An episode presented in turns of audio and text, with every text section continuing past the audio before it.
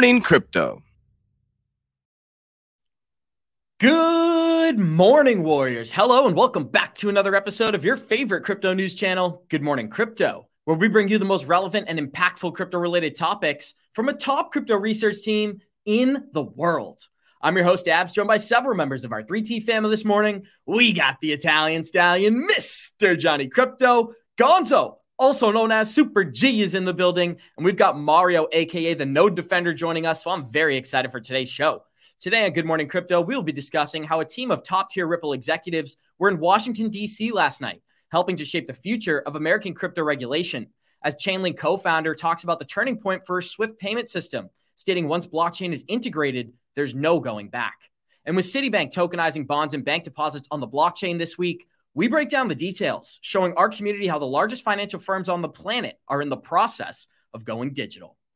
Our show is available on your favorite podcast platforms like Spotify and Apple Music. And for those of you listening via podcast, our show is live on YouTube Monday through Friday, 11 a.m. Eastern at the 3T Warrior Academy channel. So, Johnny Krypto, today is a pretty exciting day because Ripple, Citibank, but also Brad Garlinghouse is talking at Messari this morning, and we've got some live updates from that event. How you feeling, my friend? And thanks for being here. Abs, it's a real exciting day, and I'll tell you why. Because in 24 hours, I'm going to get to see all three of you and give some rib, uh, rib uh, beer hugs. I'm rib breaking beer hugs. So I'm really, really excited to see you all at Revive and all the War Maniacs. Hopefully, if you haven't had a chance to be part of the academy and join it, this is an event you're, you're not going to want to miss in the future. But good morning to everybody. Can't wait to hop into it, Abs. Absolutely, guys. And we got Super G joining us as well. Gonzo, it's a pretty interesting time for crypto. We're going to be talking a lot about Chainlink this morning. Obviously, we spend a lot of time on XLM, XRP, Quant Network, HBAR. We're seeing Chainlink and Ethereum come to the forefront, and we're definitely going to discuss it. But first of all, how you feeling? And thanks for being here.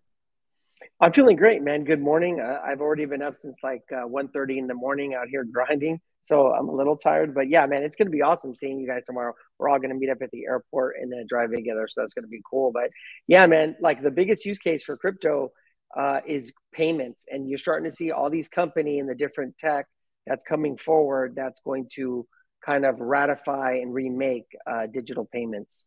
It's an exciting time for crypto, Mario, but I don't know about nodes. So we're not going to be defending nodes this morning, my friend. We'll wait till 2024 for that live action. But how you feeling, my friend? Thanks for being here. I'm always happy to see you. Also, this is a big day. Like Johnny Krypto said, we're going to be together tomorrow. So I'm excited. Yes, we're going to be together tomorrow, and I am super excited. But good morning, everyone. I hope you're all doing amazing today. Um, it is, you know, as you mentioned, nodes, nodes are the foundation of a blockchain. So never forget that. Just remember not to invest in them. That's Absolutely, Mario. You caught me off guard there. I thought you were going to continue. But we got 166 live listeners joining us. Show us some love, smash that like button, and get ready for a great show today. We're going to start this thing off the same way we always do by showing you our Good Morning Crypto Twitter account. That is at 3TGM Crypto on Twitter. Go smash that follow button for updates throughout the day. When we look at the crypto bubbles this morning, we've got Pulse Chain up 35%, but the rest of the market up about 3 to 4% across the board. XDC is up 4%. ATOM down 4%. When we look at the Merlin market update this morning, we are sitting at 1.07 trillion in total market cap. Bitcoin is 49% dominance. Ethereum is about 18%. We've got Bitcoin sitting at 27,100, Ethereum 1600, XRP been fairly bullish over these last 48 hours, climbed up to about 52 cents. That's where we're sitting this morning and we've got Cardano sitting at 25 cents. And guys, we're going to be talking about tokenization, but specifically the collaboration between blockchain and traditional banking systems, like we have right here. As breaking news from Citibank, they're going to be allowing customer deposits to turn into digital tokens that can be sent instantly anywhere in the world. And Johnny, let's try this right back to Ripple. We're going to go through a couple of videos here, connect a couple of dots, and kick it back to the group here. Here we go. Messages to banks that have liquidity. So to some degree, Citibank and HSBC, uh, really the top two, JPM, those are the top three liquidity banks. And when you're sending Swift messages, you're sending messages to banks to release liquidity and making sure the debits and credits match. So to some degree, really boil it down, Ripple's competing with the liquidity of Citi and the messaging of Swift, but in one. And so, Johnny, we're talking today about how Swift has already completed a collaboration with Chainlink. And what they stated, this is from the, the CEO and co founder of Chainlink. He said, once Swift, Swift integrates blockchain into their payment system, They will never return to the old system. They will never remove that liquidity. And that's the turning point that we've all been waiting for. But what do you think about the Citibank news before we dive into the details? Well, we talked about this yesterday on the show. Ab Citibank is now making their play into this space as well.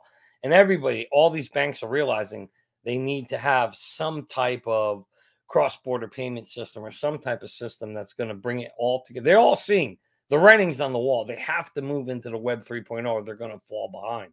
And as you said, they don't talk to one each, each other. They talk within each other, but not to each other. And that's a big problem other than through the Swift system. And so we ran a demo yesterday, which was pretty cool, Abs, that actually showed how the Swift system works today and how slow and archaic it is and where all the fees are made versus the potential of what a system like Ripple's can do uh, and how quickly the balancing in in the transfer of this can all happen and it's extremely fast and low cost. The problem is everybody's doing their own. Jp morgan's got Partior uh, citibank's working on rln extra ripple has the their, their ripple payment system so you will have to see. Yeah and, and what was very fascinating in the report that we saw was that there is going to be no single one solution. There will be multiple solutions out there and we'll just have to see which one wins. But they're all they're all getting it. They're all seeing the writing on the wall, abs. And so now the question for us to figure out is where do we invest? How do we make sure we're part of this rails of the system? Gonzo, first of all, we got 222 live listeners joining us. Show us some love. Smash that like button. And I just want to give our listeners a heads up. We're going to be traveling Thursday and Friday this week. So I think we're going to go live. We haven't decided. We're going to do something for you guys, but it's going to be up in the air. So we'll keep you updated throughout the show. Gonzo, one of the things that I'm looking at right now is as the world is starting to adopt this technology, the SEC and American regulators are still pushing back against crypto companies. And yesterday, Ripple was actually in Washington, D.C., meeting with members of Congress to discuss a new crypto bill being passed in the USA. We're going to show our listeners a video right now before I kick it right back to you of the Citibank's lead for digital asset investors talking about how, once again, a big bank is working on Ethereum. And I think what you just said means that you are using a permissioned version of the Ethereum blockchain. Um, and, you know, we've been talking about this for several months now.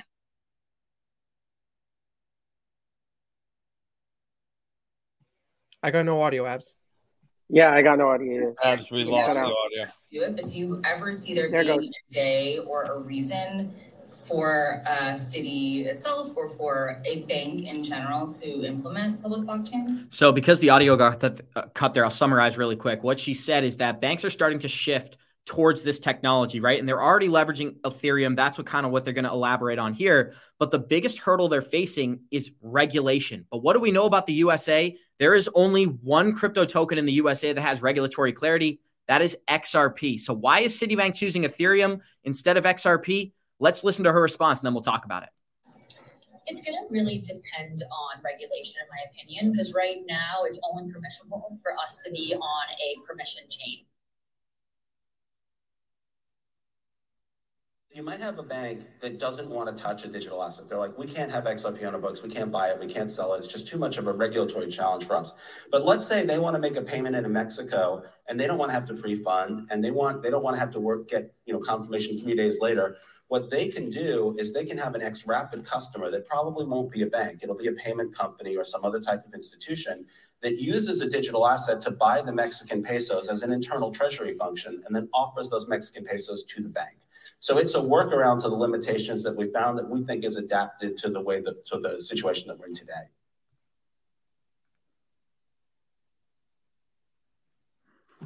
So there's no audio on this part. And I feel like for the sake of our listeners, we should just talk about what was said there. One of the things that we can look at right now is that Ripple has been annexed from the traditional banking system, Gonzo. But obviously, Ethereum's got the regulatory pass. Ethereum has shaken the right hands over the last 10 years. And to no surprise, Citibank is beginning to tokenize assets on top of Ethereum and the ERC20 protocols. I'd like to hear from you as somebody who's really informed about Ethereum. Obviously, it's no surprise, but when are we going to see the regulatory shift to, first of all, become crypto friendly? And second of all, how are they building on Ethereum when there's no regulation for Ethereum? We can debate Bitcoin opinion versus litigation. Ethereum's up in the air, and I do think a dark day could be looming. What do you think about everything that I just showed you?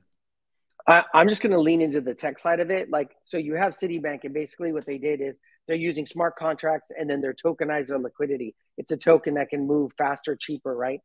Um, but what do you need for smart contracts?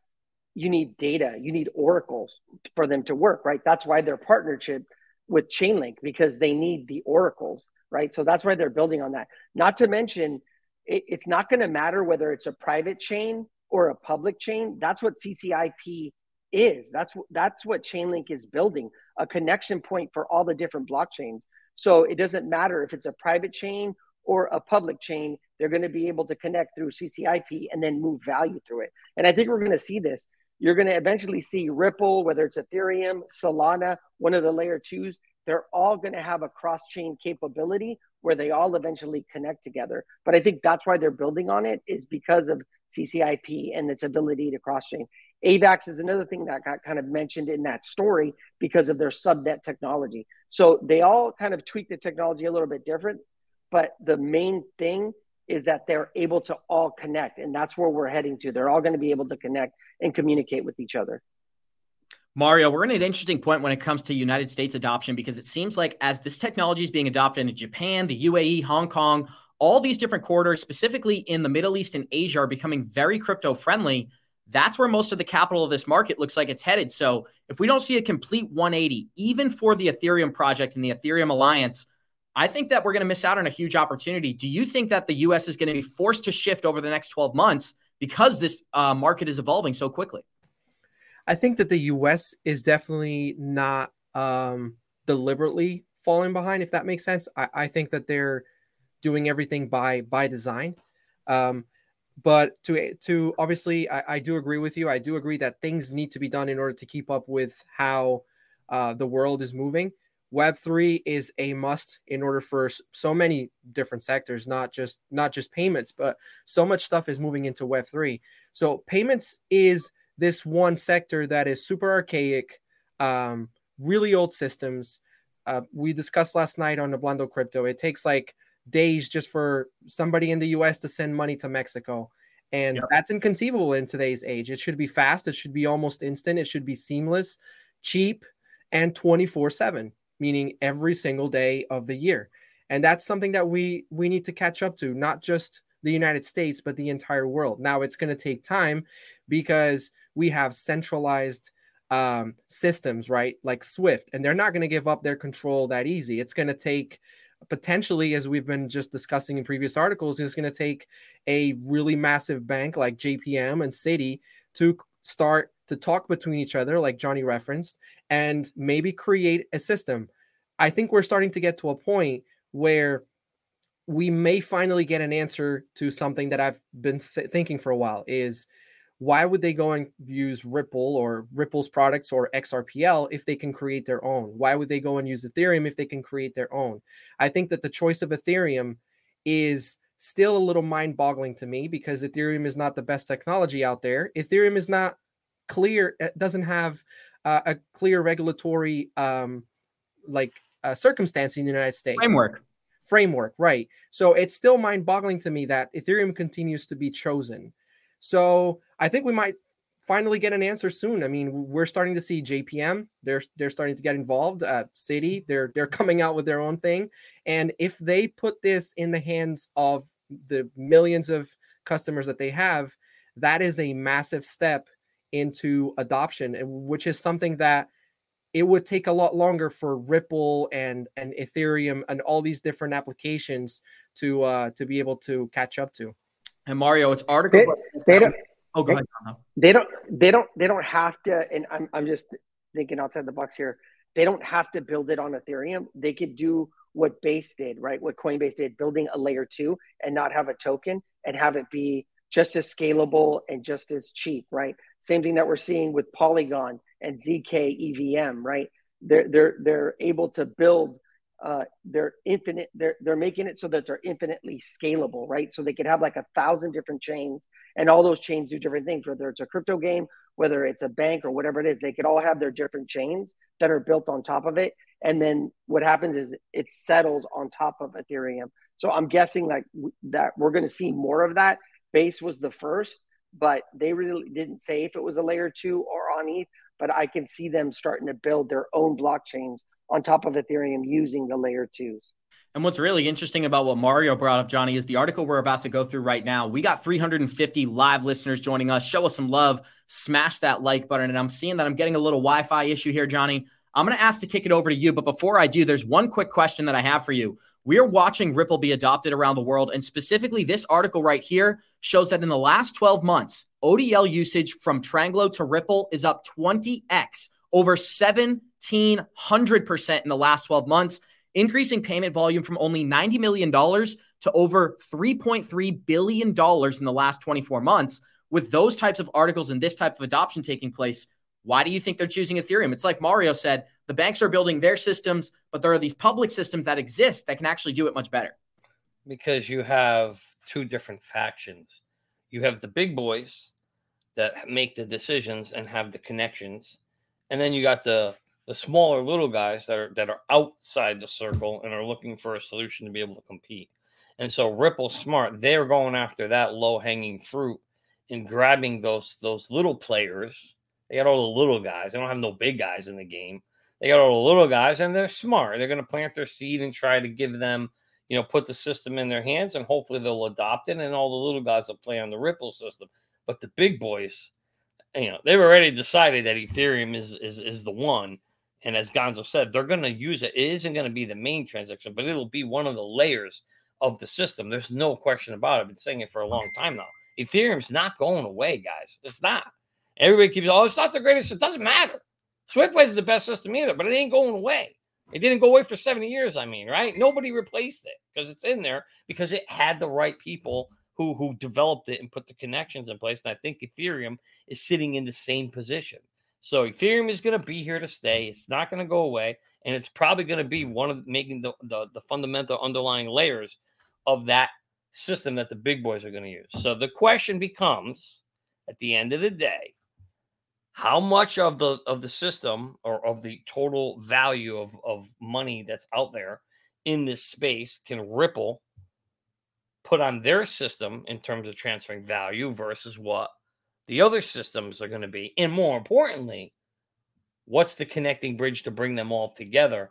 And again that's why i'm really excited about things like quant and link because and you got to have both of them in your in your again not financial advice not financial advisor but for me you got to have both those in your your horses in your stable because something has to bring them all together and we know that those right now are the two leading edges or technologies that are out there that i don't neither here's the one thing everybody's creating their own system for cost but nobody else is creating you don't see jpm working on interoperability you don't see any anybody else say you working on interoperability between them so most likely something that's already out there will be adopted, and I'm betting it's going to be Quant or Link. That's my guess. You know what's funny about Link is that you would think because usually you have like the first mover, right? Like you had Ethereum. Chainlink was the first. It has all the partnerships to do all the oracles, right? You would think there would have been other projects because usually once you get the main one, you got the like one or two that come after, right? But we haven't really seen that. Like unless you guys know of another Oracle project it's kind of just link in the space. They're the only ones that have been developing the oracles and been in this kind of leading the industry. But I can't think of, I was thinking about this last night. I can't think of any other oracle or any other project that's doing what Link is doing.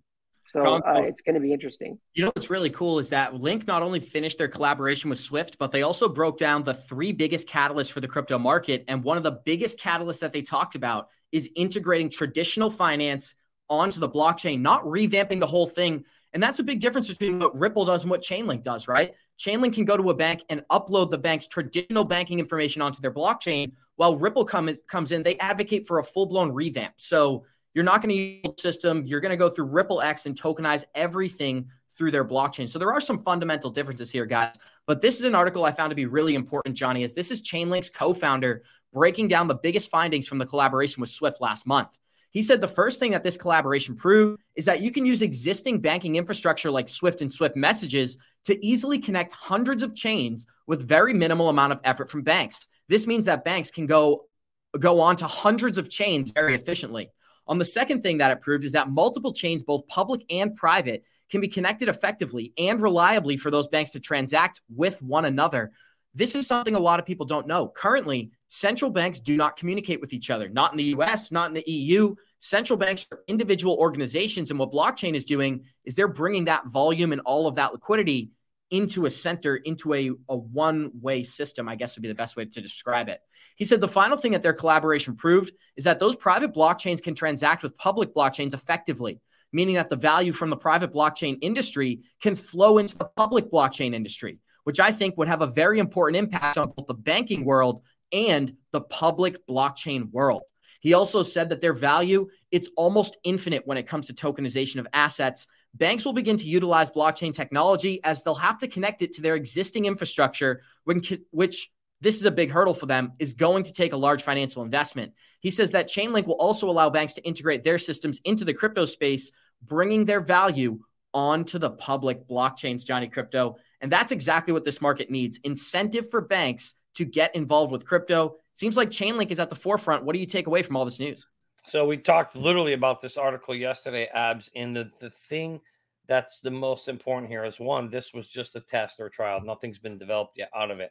But they realized what they were trying to prove was could we get everything to talk together to each other? And probably the two most significant things from that discussion or article is one, that there's no system in place right now and it's going to take a long time to develop it. That was point number one, he said. And number two is that he said there's not going to be one single change solution to rule them all. It's going to be a combination of multiple systems. And that's what we've been saying on this show. That's why everybody says, Oh, Johnny, you're crazy. It's going to be here in 2025. No, hell no. This is going to take a long time to develop and build this system and get it spread out through the whole entire world to work on. We're talking a very, you know, eh, five to 10 years, you know, I think. Now, by 2030, yes, the whole world, I think, will be operating on some kind of system like this, but it's going to take time. And they literally just finished step one. So they just finished a basic test prototype, if you will, just to kind of do a proof of concept to see if it works. And they're like, okay, yeah, we got something here. Now we got to go actually build the real system put it together, and then test it around the world. And that's going to take several years to happen, Abs. But the reality is, Swift is not going to go down without a fight. And this is their first step or movement into it. And you saw they had a partner with somebody that could do interoperability. Interesting that they chose Link over Quant. So that gives you an idea of, again, both those two guys are going to be fighting for the space, Quant and Link. And uh, again, it's just more indicators of where you want to make sure you know you have some of those horses in your stable. Guys, we often talk about how many horses are in the race, but how many races are in the horse for Chainlink? And I think this is one of the most important projects over the next six to ten years because of uh, because of updates like this. Mario, check out the last paragraph before I kick it to you for your opinion. He said the only way banks are going to be able to use blockchains effectively is from their existing infrastructure. Once you put a lot of value into the system, you're very unlikely to shut it down. And this is what we've highlighted since day one on this channel. We are going to reach an inflection point with crypto where banks they're leveraging this technology. It goes from a speculative asset class to a utility based asset class. It appears we're on the precipice of with Chainlink. So, what do you take away from all this news? Multi blockchain world is lying right in front of us, but Chainlink, they're in a great position. Yeah, in my mind, that's exactly what I see. I see a combination of public and private, and I see the ability to be able to communicate or exchange or transfer value between public and private. Because in my mind, I can't see a bank or a financial institution want to participate in a form of public blockchain from a perspective of uh, privacy and obviously everything being public, you know, addresses, you could see all that information. So I definitely think that it makes sense to have a public to private connection. Um, I think that as you mentioned, the complexity of of the infrastructure of of banks, it's going to take time, as Johnny Krypto said. It's going to take a lot of time because there's a lot of moving parts. There's a lot of systems that banks are utilizing. So they're going to go very methodically, slowly, little by little. They don't want to break the system. They want to upgrade the system. So I believe that they're going to do things little by little. And so it could really take longer than most people or even I think that that it could take. You know, as Johnny mentioned, 2030, um, possibly maybe even longer to see like a fully fully uh, implemented system. But I definitely think that all these different partnerships they're being done for a reason. You know, partnership with Chainlink. Chainlink might not be the one; it might be Quant. But I guess the big takeaway that we can take from it is that this technology is the one that's being looked at as a uh, future replacement to what we're currently what we currently have. And it's articles and videos like these that it becomes more important every single day, Johnny. But we got 371 live listeners joining us. Show us some love. Smash that like button. And this is a video of Brad Garlinghouse explaining how Ripple can unlock $27 trillion worth of liquidity from the banks. There's 27 trillion dollars around the world parked in what are called nostro accounts. These are the accounts that other banks and payment providers use for liquidity. It's 27 trillion dollars. This is dormant capital. And worse, it's capital that sits in another currency that might be inflationary, and I, as a bank, don't even want it there. But you know, there's $27 trillion sitting out there. If we can use a very efficient digital asset like XRP to improve the efficiency of that reduce the need to pre-fund $27 trillion, you can really change the nature of a bank's profitability. And that's what we're on the precipice of, Mario. These types of videos are so important. And I just want to remind everybody Brad Garlinghouse is speaking at Messari this morning. And I think that we should take you through some of the updates from the event. One of the things that we've noticed about the SEC and Ripple's relationship since the end of the lawsuit is Ripple is fearless. They're saying whatever they like. And this event is absolutely no different. Check out the latest statements here from Brad Garlinghouse. He told the uh, the interviewer at MainNet 2023 when you walk into the SEC building, they're not your friend and it's not a church. You don't have to bow down. So, what's really interesting here, Johnny, is that look at this quote right here from Brad Garlinghouse as well. You don't have to stand up to a bully. He's pursuing power, he's pursuing politics, not sound policy. Ripple CEO on SEC Chairman Gary Gensler, he's not wrong. So, we're getting some strong statements out of Ripple. And obviously, they have good reason to do so. They just made it through a three year legal battle and came out on the right side of this thing. But check out this article we're going to show right after, Johnny. This is the latest update from the SEC as the SEC is now warning crypto exchanges that they are going to continue their attack on crypto, attacking other exchanges besides Coinbase and Binance, and also going after DeFi in the United States. You said this forever. They don't have the resources to attack individual projects. And after that loss with Ripple, there's really no reason to do so. So now their next their next big move is to go exchanges. What do you think all this information? SEC going after exchanges besides Coinbase and Binance. Well, you're breaking up a bit there, so I think I, I think the question. Well, I'll, I'll give you my two cents on this whole thing. So first of all, you know Brad's right, but you got to remember when you go up against the big boys, you got to have a hundred million dollars in the bank to stand up against them, and not every company can stand up against the SEC like Ripple was able to, right? So, so that's problem number one. He's right. The SEC is not their friend. They walked into the building thinking hey, these guys want to work with us. And what they found out later was no, they want to extort them. and they took them for a hundred million. But uh or whatever they're going to end up paying them. But nonetheless, it's, it's a big chunk. You know, so you, you want to fight up, stand up against a bully, it's going to cost you something. Now, in terms of your second comment about the SEC saying we're coming after them, again, this just that you know the sad part about this is I kind of was hoping that Operation Choke Point was over. I kind of hope that they accomplished what they wanted to accomplish, which was kill San Francisco and kill the hub of crypto, which, you know, Chris Larsen's already said they've killed it. I really was hoping we're past that. But the fact that the narrative continues that we're coming after more exchanges means Operation Choke Point is not over. Looks like they're gonna continue to crush crypto. And the only the only I always look for the silver lining, the positive side of the story, and what that means for all of us is there's going to be more negative news coming out. It's going to drive the market down, and that's going to be an opportunity to possibly DCA in. Because here's the good news: at the end of the day, they can come after and crush it and kill it and do everything they want. We know it isn't going away. Crypto has already shown shown it's resilient. You knock it down, it gets right back up again. Right? It's coming. It ain't going away. That's right. You can give it a right hook, left hook. You know, and, I tell my kids all the time, you know, why do you get knocked down? So you can get back up again. And crypto has certainly shown it can get up every single time. And so the reality is, you just have to be a smart investor. You have to look at these narratives. Well, first, you have to believe one thing that crypto's not going away, which all of us here believe that, right? Oh, I'm speaking for all you guys because I know you three and I know where your where your minds are at.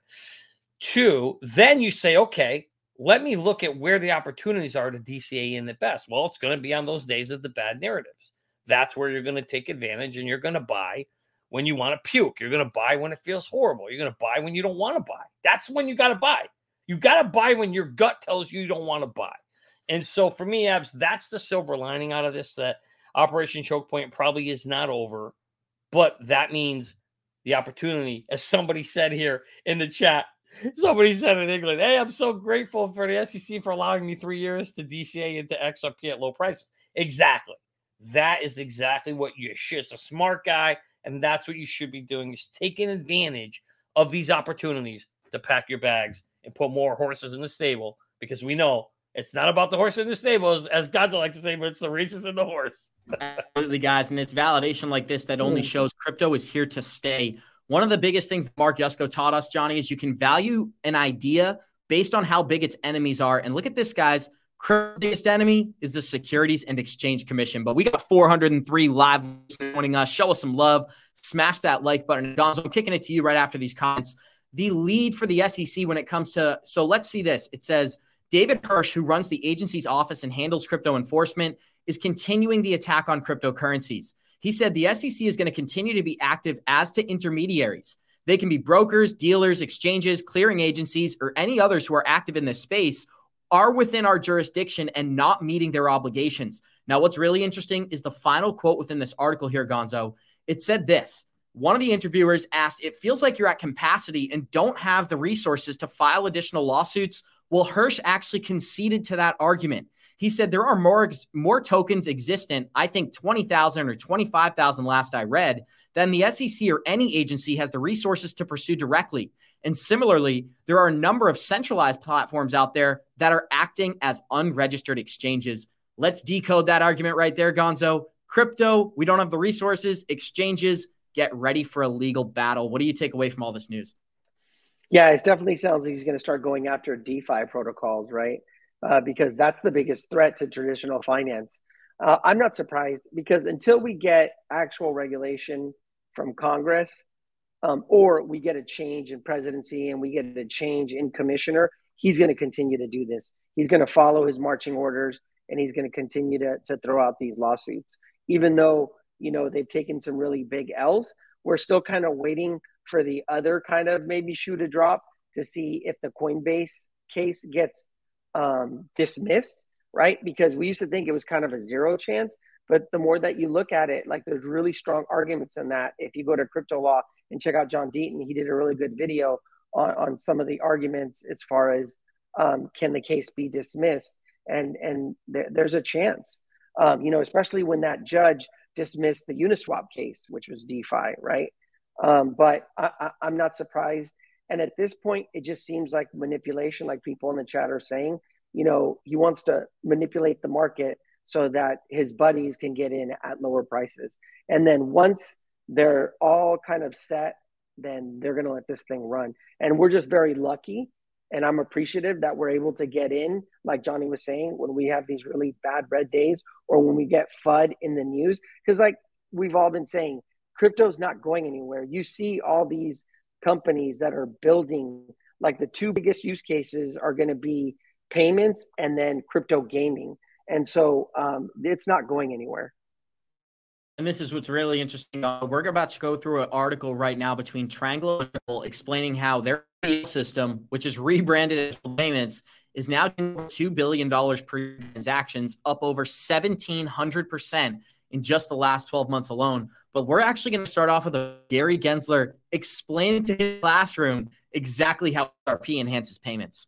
In seconds, it won't move as much. And the friction will be that you have to sell dollars to buy XRP and then sell XRP to buy peso, or, or you can interpose any bridge currency. Uh, one of the most significant opportunities for state value tokens that we'll talk about in a few classes is maybe as what we can call it as a bridge currency for cross border. So he just described exactly why bridge currencies for cross border payments can change banking, Johnny, and he used XRP as an example. Pretty crazy, pretty crazy video there, Mario. But I'm going to kick it over to you. What do you take away from all this news? And then we'll go through this article right here. Ripple registered sorry, Ripple Partner increased their ODL by 20x. And guys, please keep it civil in the live chat. I hate to distract the show from this, but I see it's distracting Johnny Krypto as well if I, I never block people, I will not block people unless it's absolutely necessary. But if you're going to distract Johnny, it's going to affect the show. So please keep it civil. Mario, that being said, floor is yours. Yeah. Um, so Gensler, we know he understands the technology, but the problem here is the framework. there is no framework. Okay, they're going to go after Ripple. Okay, they're going to go after Coinbase, Binance, and now DeFi protocols. But okay, what is the framework? Why don't those protocols or those companies comply with United States law? Because there is no law. And that's the problem. They can go after these uh, companies or exchanges or protocols as much as they want, but ultimately, that's still not resolving the bigger issue here. And the bigger issue here is lack of clarity. It's it's lack of framework. I think that ultimately, KYC is going to have to be a mandatory thing amongst many aspects around crypto. I think that DeFi, as it is today, unfortunately, is not going to last too long. Obviously, it's going to last, you know, outside of uh, this jurisdiction, and I I hope that it does because it's it's tremendous freedom to be able to do what you can do with DeFi, but the government doesn't want that. No government wants that, and as much as we have certain countries that are friendlier or less controlling than others, ultimately the bigger agenda, global agenda, is to have more control over people. You will own nothing and be happy type of scenario. So I think that ultimately the future KYC is going to be mandatory. So they can sue these uh, or go after these exchanges. They're still not solving the bigger problem, which is no regulatory framework, no form that you can actually fill in to say, this is who we are, this is what we offer, this is what we want to do, and uh, this is how we plan to comply. There is no such thing in the United States. So that's the, the thing that needs to get addressed. Well, that's a perfect transition into our Ripple article, Mario, because Brad Garlinghouse and a team of Ripple employees were in Washington, D.C., specifically to meet with members of Congress and discuss crypto regulation. But, guys, we already got 400 plus live listeners joining us. Show us some love. Smash that like button. And this is an important conversation because as Brad Garlinghouse continues to discuss crypto with members of Congress, Congress people getting more informed. And I think how this conversation shifts. Ripple's CEO is set to meet with U.S. congressmen over crypto bills. But here's important update out of DC. So the CEO Garland Garlinghouse to meet with members of Congress to discuss a proposed crypto bill. The company's chief legal officer Stuart Alderoty and Vice President Rob Grant were also among those visiting Washington D.C. CEO emphasized it can't get regulatory clarity without actually engaging elected with officials who are proposing bills. There are two bills that they are currently discussing. The first one is House of Republicans Financial Innovation and Technology 21st Century Act. And the second one is Clarity for Payment Stable 2023. I really just want to focus on the fact that Brad Garlinghouse is going to be in this meeting, Johnny. Being a part of these conversations, it's not what you know, it's who. Brad Garlinghouse hopefully is voiced. Do you think we'll see any changes here? Once again, Abs, again, you broke up for half of that, yeah. so I'm going to guess. Okay, I, I could I couldn't tell if that think... was my audio or Abs. So no, sorry, no, it, I'll reconnect my Wi-Fi. Give me one. It's second. all right. It's all good. But listen, so in the meantime, I can answer the question. So I know what you're going.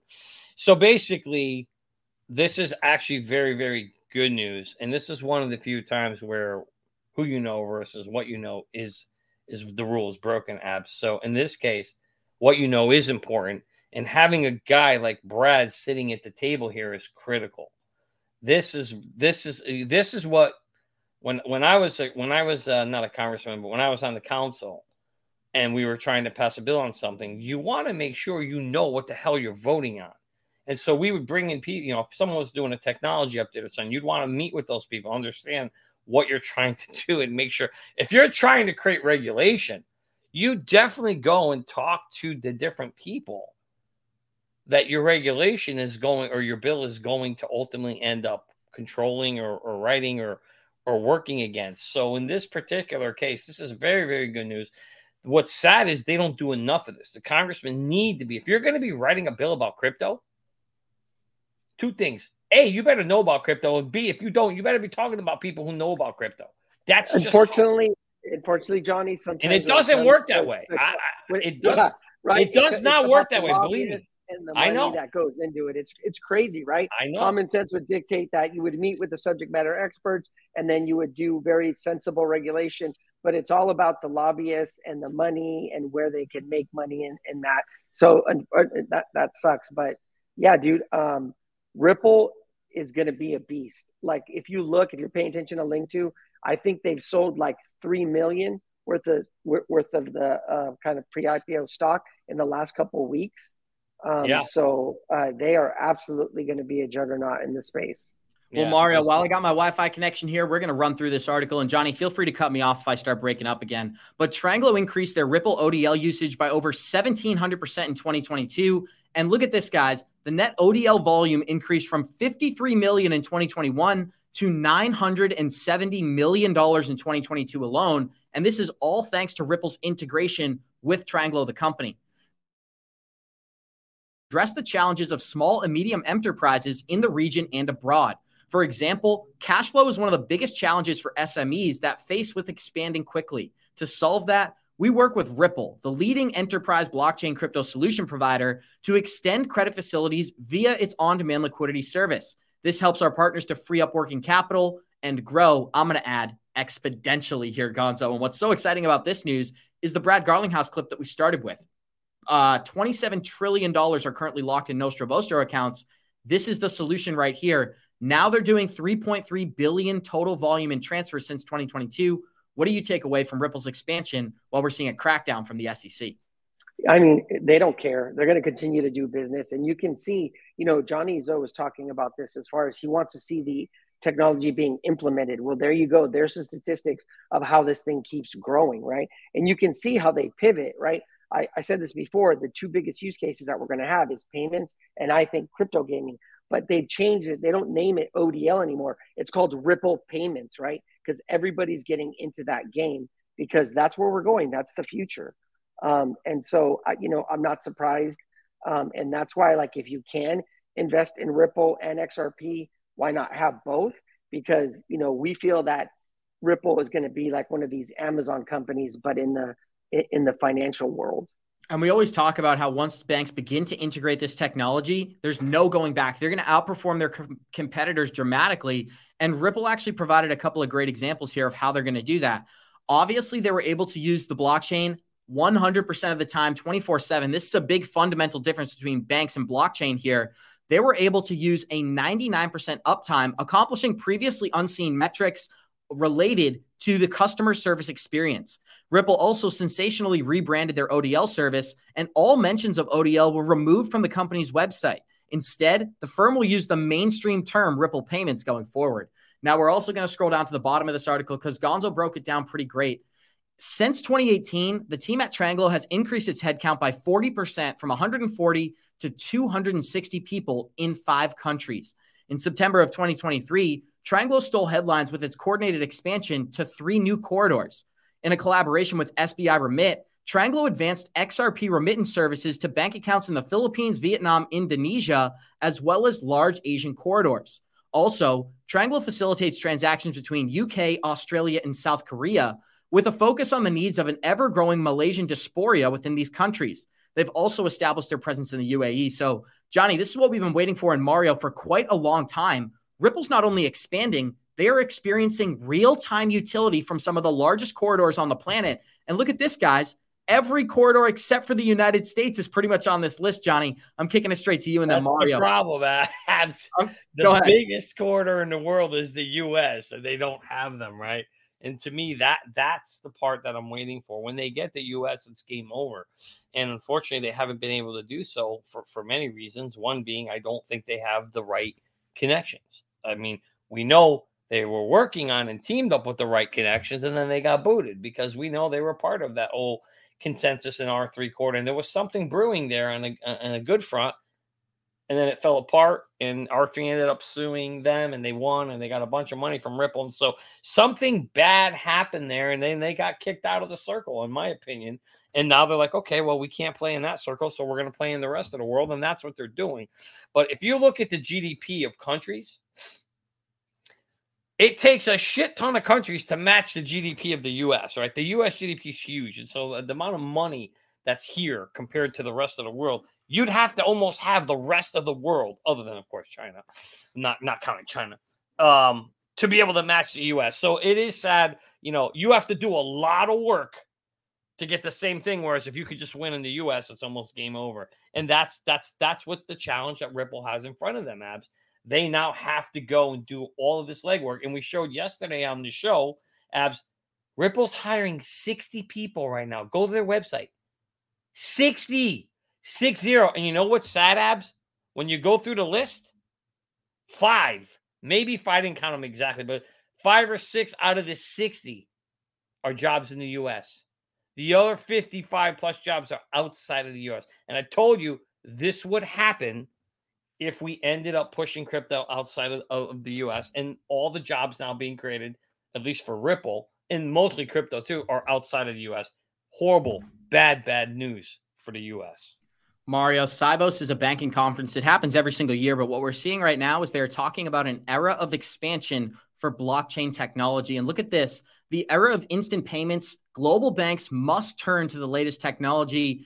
This is the main topic here for Sibos 2022, sorry, 2023. But look at this, guys. We're about to show you a video explaining how the big banks are betting on an inflection point, and what we've been waiting for is on the precipice of happening before our eyes Harness the tech. It'll be a lot. It'll be API plugins is how anybody in this room will be using blockchain.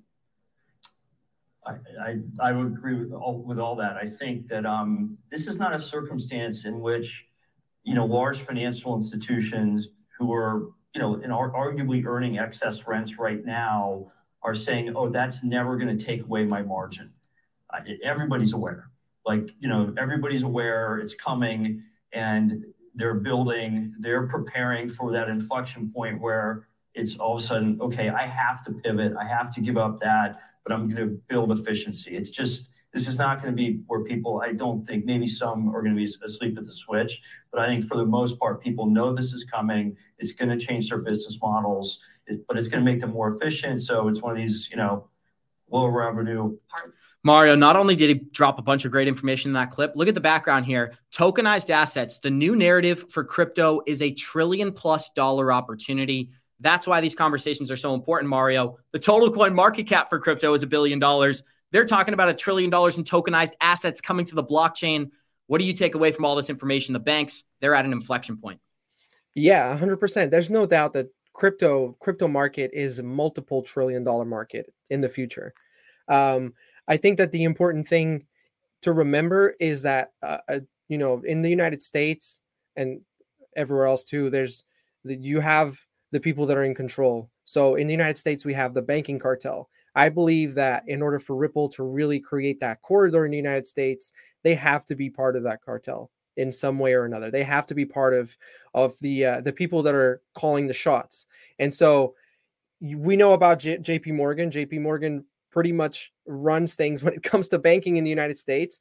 And I believe that that's going to be one of the biggest uh, catalysts is going to be them allowing Ripple to work with them or them having some sort of interest in having Ripple work with them so that that corridor can be fulfilled from the United States. So Ripple can continue to create all these different partnerships outside of the United States. Uh, and obviously, the jobs is a great indicator of what's actually happening, where that demand is. But um, only the future is going to you know be able to tell us what what's going to happen as as far as the United States is concerned. But the clarity now is here. They now know how to go ahead and and uh, operate some somewhat in the United States. And banks, the banks that were on the sidelines, as Bank of America has stated in the past, they were on the sidelines waiting. Well, now they have the clarity. Are they going to act on it? We'll see. And the problem with the statement you talked about, Mario, is well, I 100% agree with you. We know that Ripple had a relationship with JP Morgan and it fell apart. And that's a problem because if they can't repair that, and I don't think they can because of what's happened, they're in trouble because the only other option now are the other the banks. And hopefully, you know, we've drawn some ties and Abs has shown connections to Bank of America, but does Bank of America have enough, you know, weight in the room compared to JP Morgan to be able to make a difference? And secondly, will they pull Ripple in and build that you know their technology and adoption into it that's what we're all waiting to see in the, you know it's going to be some time before before that all happens you would think that their system they would leverage it but we haven't really seen that and in Citi went and created their own with the rln rather than leveraging ripple so it, it is very interesting of what's happening here abs we listed a bunch of technologies yesterday that are actually being used for the new cbdc platforms there's like seven or eight of them of course, R3 and Corda. R3 Corda and Quorum were in there along with Polygon and Quant and a few others, but no mention of Ripple. So that's that's that's concerning in my opinion. And here's uh, something that I just want to point out too. What's stopping, for example, JPM or Citi from developing on the XRPL? incentive. Like they could literally come out with the, a solution. The, the relationship, the lawsuit that they got Yeah, I would say the biggest thing no, incentive. I mean the XRPL directly, not Ripple. I'm talking about XRP Ledger. They could literally develop a solution on the XRP Ledger completely bypassing Ripple. They, I think. they, they can, but you're absolutely right. It's open source. They can do what they want, but they're going to end up doing. I mean, they've already got their own system built now. So you know, they Right. basically almost picked the brains of Ripple, saw what they were doing, and created a duplicate version of it. So now I- I don't see them going back and using. I don't see that happening. I think that's the answer to your question. Is they've already got a competing system now, so why would they go backwards? I don't think it, ha- it will happen, but I've, just from a perspective of they could totally bypass Ripple. And this is what's really interesting, guys. At the Sibos conference this year for 2023, experts predict that 80% of the payment volume worldwide will use ISO protocols by 2025. This new messaging standard is accelerating the adoption of instant payments, and it's used for services like UK's new payment uh, agri- agriculture bill, as well as the US FedNow support for seamless transactions in real time. We also have an update here from Europe as the EU Commission has proposed a legislation that mandates all payment service providers to offer instant payments in euros at any time of the day and every single day using instant payment settlements. So this is really interesting, guys. Watching how the banks are mandating instant payments tells me in some ways they are mandating the use of blockchain technology. How do you feel about this, Johnny?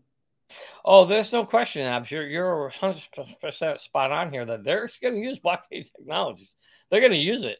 The question is, which ones are they going to use, and and how's it going to how's it going to translate to value for us, the investors, in in the ones that they do use? And most of the ones they're going to use are going to be private blockchains. They're not going to use now. There will be a private to to public blockchain. There has to be because of the way the system is going to be designed and worked. But the main rails of the system, when, when reading um, the documents we shared yesterday, Abs, it talked about the, the need for a private system and it has to be private. So there'll be a private and a public piece. And the public piece may be a part that we're going to be able to invest in, maybe even the private, but some of the private ones you can't. You can't invest in R3 Corda, you can't invest in Quorum. So there's certain things you just can't get access to. Um, but nonetheless, all the banks see it, all the banks know it's coming.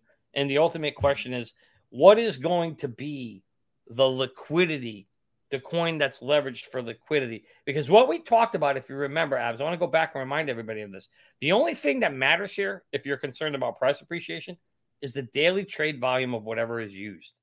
That is what's critical here. And we want to see a mass volume of that being built on a daily basis because that's going to drive market cap. Now, somebody said in the chat earlier, oh, market cap's useless. You don't care about market cap. That's actually not true. Market cap in this particular case, where we're talking about a tr- uh, daily trade volume, the market cap absolutely matters because the market cap has to be able to cover the total daily trade volume that occurs on a daily basis on these these these blockchains or you know whichever currency you know chain is used. So the reality is it does matter, and the more that it's used, the higher the the the, the daily volume, the higher the market cap, and ultimately at the end of the day, if the coin is limited, the higher the price. And Johnny, that's why it's so important about the collaborations between Ripple and the Philippines and Indonesia. What we're seeing right now is they're starting to test payments with very small transactions $200 from Vietnam to $200 in the Philippines. You don't lose any value. That's the biggest upgrade we're experiencing here. But look at this update 66% of all US commercial bank deposits are partnered by Ripple partner Volante Services, guys. This is the updates that we are waiting for. The US payment system right now does over $2 trillion dollars of worth of volume per day. That's 40% of the global payment network. That is all done in US dollars. Right now, Ripple does $15 billion per year in total volume for payments. So we're talking about drops in a bucket, Gonzo, that really just highlights how early we are in this market. And we got 390 live listeners joining us. Show us some love. Smash that like button. I want to ask Gonzo, with all this information playing out before our eyes, we're obviously seeing a shift towards digital assets. Is it the are we just waiting on the largest markets to basically give it the green light? What do you see as the biggest hurdles here?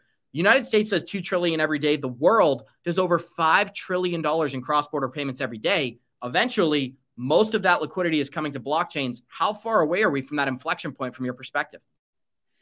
I think we're still going to need regulation, right? I mean, for this thing to fully be implemented, you're going to need clarity. Like we've said, these companies don't want to cross the SEC. no matter how wrong we think they are or how many cases they lose, they're going to be looking for regulatory clarity. So I think you're going to need that. And then you still need the infrastructure, which is being built right now. Like what these final solutions are, are kind of playing out as we speak. I talked a lot about Polygon and ZK EVM. That ZK EVM technology, it can't just be used to scale Ethereum. You can use it to scale Bitcoin. And back in the day, when they had Plasma as a scaling solution, they kind of that came from kind of the Bitcoin developers, right? And so um, whether it's like AVAX with their subnet technology, or Atom with its cross-chain technology, or one of the layer twos with ZK EVM, this infrastructure is being built out. But once that's settled, and then that's when you're gonna like it's kind of like Web two. What happened once we went from Web one to Web two? All the apps were built on top of it, and those things really took off. And that's kind of like we're in this transition phase to where it's going to be like, and Quincy's talked about this, where it won't be about the blockchains. It'll be about the things that are built on top of the blockchain that continue to move that value. Sorry, guys, got stuck on the other page there, but we got 370 live listeners joining us. Show us some love, smash that like button. I want to say thank you to Gonzo for bearing with me on that. Johnny, Johnny, you're being called out in the live chat again. They're giving you a hard time here this morning. I'm not sure why, but I just wanted to figure this out. XRP was removed from the New York New York City's green list, and this is a red flag for the industry here, Johnny, because if they're going to start annexing technologies like XRP, the rest of the crypto market should be shaking in their boots. So, an Australian lawyer, Bill Morgan, expressed his concerns about the New York Department's financial services removing Ripple's XRP from its green list. The extra layer of regulation could hinder XRP's practical use in the Empire State, adding to the cautionary note to otherwise straightforward regulations laid out by the New York Department of Financial Services. So, they removed Dogecoin and they removed XRP basically simultaneously here, Gonzo. You give me your two cents and I'll give you mine. On on why they removed them? Do you think it'll have an impact yeah. on XRP whatsoever that the NYDFS removed them from their green list? No, dude. Like, look, I, I mean, I stare at that chart every day, and there's just something about it. Like, it's being manipulated, it's being kept down because, you know, and, and it could be just maybe it's not nefarious, right? Maybe it's just that we have the same trillion dollars that are just moving around from one project to another, but we just need liquidity. We need to kind of finish out the bear market and we need because we think that the next bull run is going to be somewhere between seven and 10 trillion, right? And so we actually need that money to come into the market for XRP to finally take off. But otherwise, the price is pretty beat up, and it doesn't matter if it gets negative news. You know, we're not going to go very much further down. I, we're in that next range up once we're above 50, but when we drop below 50, the range is 41 to like 49. And so, unless we get a black swan, that's kind of where we're going to drop to. We've already been there. Like there's really, really strong support at that 40, 41 cent level. Hey, hey, Abs, let me give you a fun fact here. Guess guess what company is headquartered in New York? I'm not sure. Anybody want to take a guess? I'll give you I'll give you the first letter, J. JP Morgan? there you go. Yeah. That's it. Yeah. I'm just going to leave it at that. Let's. You know what? Let's actually end the show with an interesting conversation. I was watching an interview with Mark Yusko yesterday, and he was talking about how Bitcoin ETF application is going to be approved. And I'm going to throw out his inside sources here. He said that he had inside sources telling him the BlackRock ETF will be approved this fall. And I think that that is going to be a huge catalyst for not only Bitcoin, but for XRP. The managing director for Ripple said the best thing that could happen to crypto prices overall, including XRPs, is the approval of a spot Bitcoin ETF. That's going to change how these markets work, and it's going to change how institutions actually act within the crypto sphere. So, Johnny, we got 30 seconds here. Give me some comments. What do you think about Yusko's yeah. statement? I, I, I 100% agree with it. I, in fact, I've been preaching it on this show. The next biggest liquidity event, the only one I see that's going to drive the next bull run, is the Bitcoin ETF because we're not getting the printing presses turned on. There ain't no way they're turning the printing press on when we're setting interest rates of 7%. So the reality is the presses are off. There's no money coming in. So where is what's going to drive the next bull run? The presses, the printing press aren't on, but a BTA ETF. I'll leave you with that, folks. That will drive some serious liquidity into the next market. And with that said, let's kick off the closing music. Absolutely, guys. Friendly crypto regulation is going to unlock the liquidity for this market, and that's what is on the precipice right now. We got 385 live listeners joining us. Show us some love, smash that like button. I want to remind you, we are going to be traveling this week, so we might have a show Thursday and Friday. That's still up on the works. I want to say thank you to Mario, thank you to Gonzo, and thank you to Johnny Krypto. We'll see you guys in 23 hours, and like we always say, Warriors